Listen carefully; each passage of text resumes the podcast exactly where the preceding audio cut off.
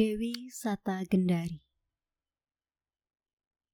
Gendari menerima dengan baik lamaran Bisma untuk menjadi istrinya Destarasta, seorang satria yang buta.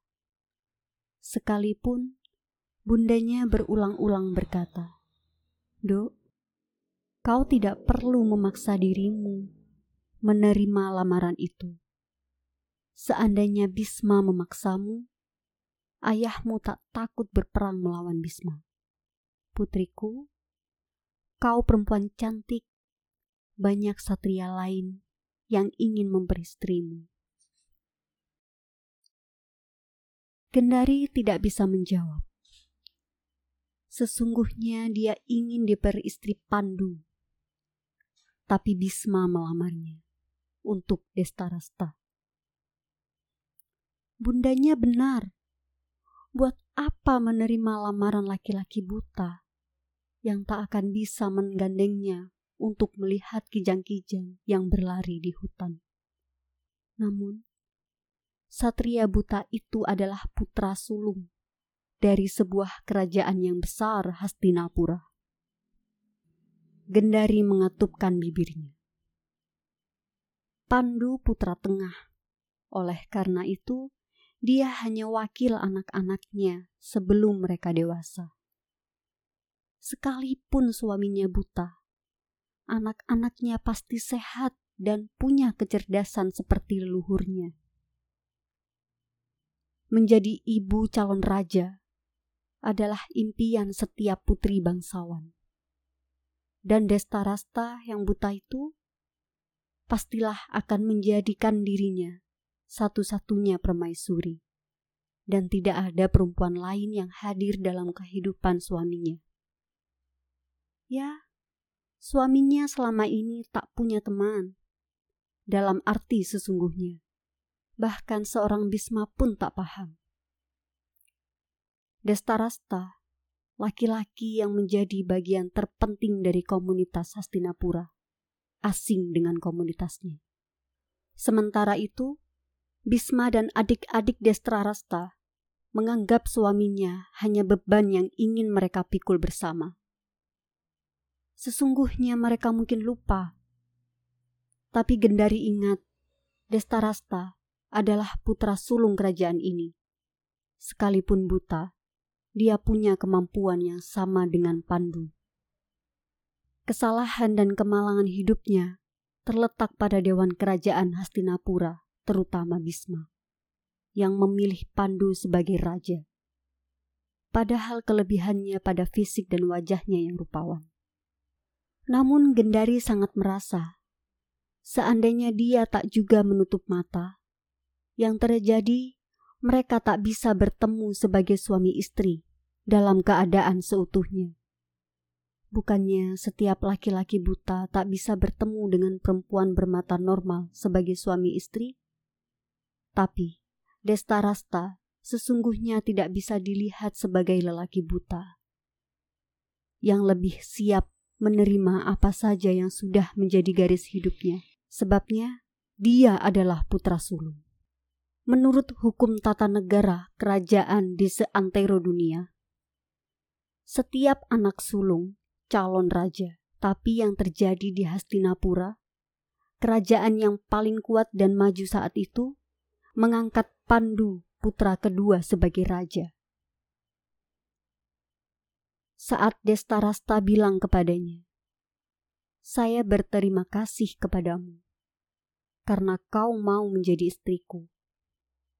Putri, saya kira kau tahu, kau menikah dengan laki-laki yang buta, yang sudah kalah dan dikalahkan.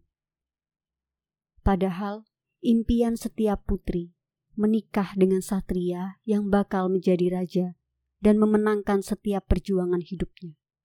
Gendari tertegun lama. Apakah dia menikah dengan laki-laki yang gampang putus asa? Menurut Gendari, semua masalah adalah kehidupan ini. Tidak harus berhenti pada satu titik persoalan. Sebab hidup ini kan mungkin ini mungkin itu. Sekali lagi, dia sudah memilih. Setiap pilihan pasti ada resikonya. Apalagi ketika menerima Destarasta sebagai jodohnya. Keputusannya sesuai dengan kehendak hatinya sendiri. Bahkan orang tuanya tidak berperan dalam keputusannya itu. Sesungguhnya, kalau dia ikutan menutup matanya, buta, dia tak bisa menenun kain keterampilan yang paling disukai.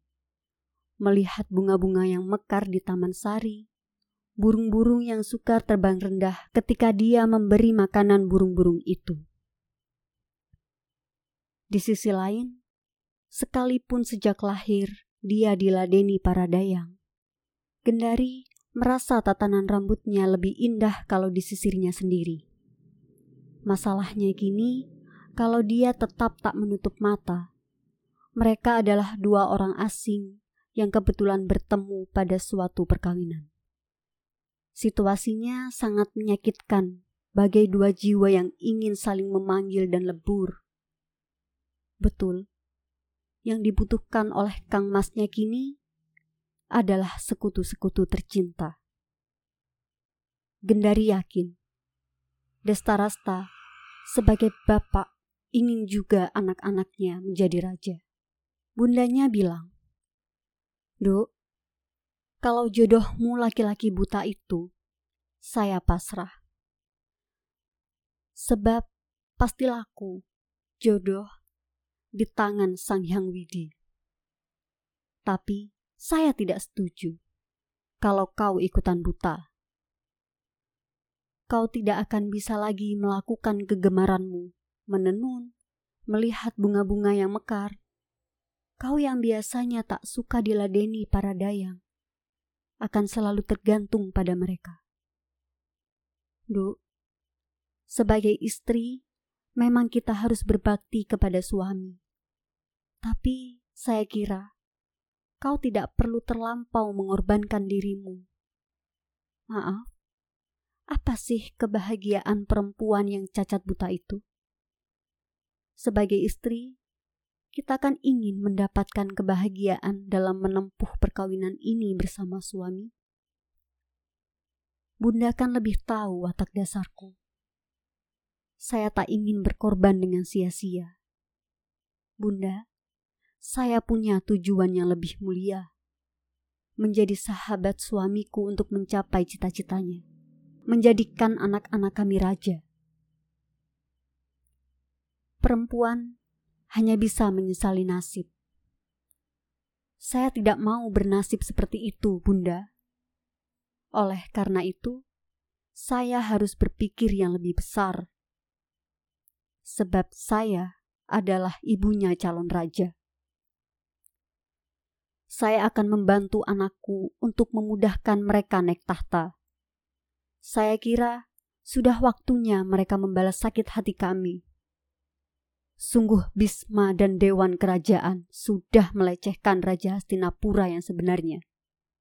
Kalau dia buta, apakah tidak boleh menjadi raja? Untuk panglima perang, mereka kan bisa mengangkat pandu. Bukankah mereka sudah mengangkat Widuri yang ahli tata negara sebagai penasehat kerajaan? Seandainya syarat utama dan undang-undang negeri ini seorang raja harus bisa menjadi panglima perang. Baiklah, kenyataan ini sekalipun pahit akan kami terima dengan pasrah. Tapi Pandu tetap wakil dari anak-anak kami sebelum menjadi raja. Tapi meluruskan hukum yang ada dan untuk mencapai itu semua, kita akan menyusun strategi dengan kuda-kuda yang bisa dicapai cita-cita yang mulia ini. Bunda, Kang Mas Sengkuni akan membantu, dan saya akan memohon pada Sang Hyang Widi untuk mempunyai seratus putra, untuk mendukung cita-cita kami. Dok, ketika kami mengajari kamu ilmu tata negara, dan bukan hanya ngati saliro dan ngati busono, sebabnya seorang raja harus tahu ilmu tata negara karena dialah teman ngobrol paling dekat dari suaminya. Untuk itu, dia harus mengerti pokok pembicaraan. agar paham dan mendukung setiap tindakan suaminya dalam mengatur kerajaannya.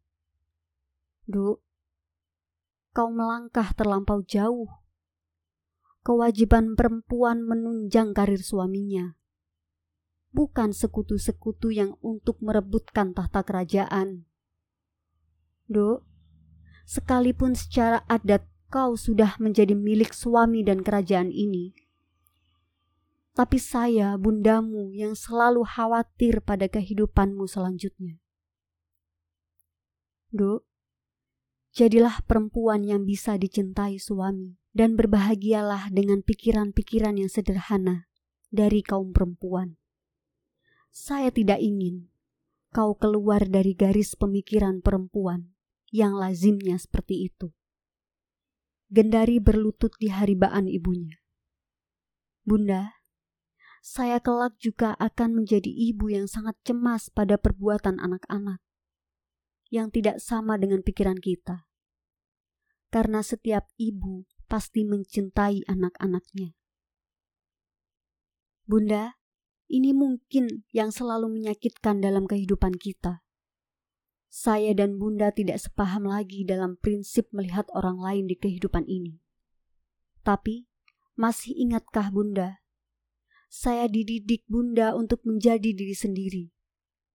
Dengan cara ini, saya ingin menjadi diri sendiri. Bisa jadi semua pengarang-pengarang istana yang semuanya laki-laki akan menceritakan kisah kami dengan sok tahu tentang perasaan setiap perempuan. Mereka akan bercerita begini. Putri Gendari ikutan menutup mata ketika diperistri oleh Destarasta yang buta baik mata maupun hatinya. Dia, Kendari, adalah simbol perempuan yang membabi buta terhadap nafsu angkara murka yang ada pada dirinya, suami, dan anak-anaknya. Bunda, cerita saya pasti tidak akan sama dengan Kunti, yang lebih dimuliakan dalam peranannya sebagai ibu. Tapi saya sudah memilih dan saya berani memilih yang segera bisa dibedakan dengan perempuan atau laki-laki yang seumur-umurnya, takut dan tak berani menjadi dirinya sendiri. Oleh karena itu, Bunda, cintailah saya. Sekalipun saya tidak akan pernah lagi seprinsip dengan Bunda dalam melayani hidup ini. Kalau boleh saya minta pada Bunda sekarang, cintai dan restuilah anakmu ini. Bunda melihat putrinya lekat-lekat. Dia teringat pada masa kecil Gendari. Putrinya yang cantik itu adalah buah hati seluruh kerajaan mereka. Sebab Gendari adalah putri yang bermata indah, cerdas, dan bisa berteman dengan siapa pun. Ke mana larinya waktu ketika dia merasa sangat tahu apa yang diinginkan oleh anaknya itu? Sebab yang di mukanya kini adalah perempuan muda yang asing dan tidak dimengerti oleh dirinya. Namun dia adalah anaknya, siapa pun gendari kini. Bunda memberikan restu pada putrinya yang secantik Kunti. Menurut Bunda, mata gendari lebih indah dari milik Kunti.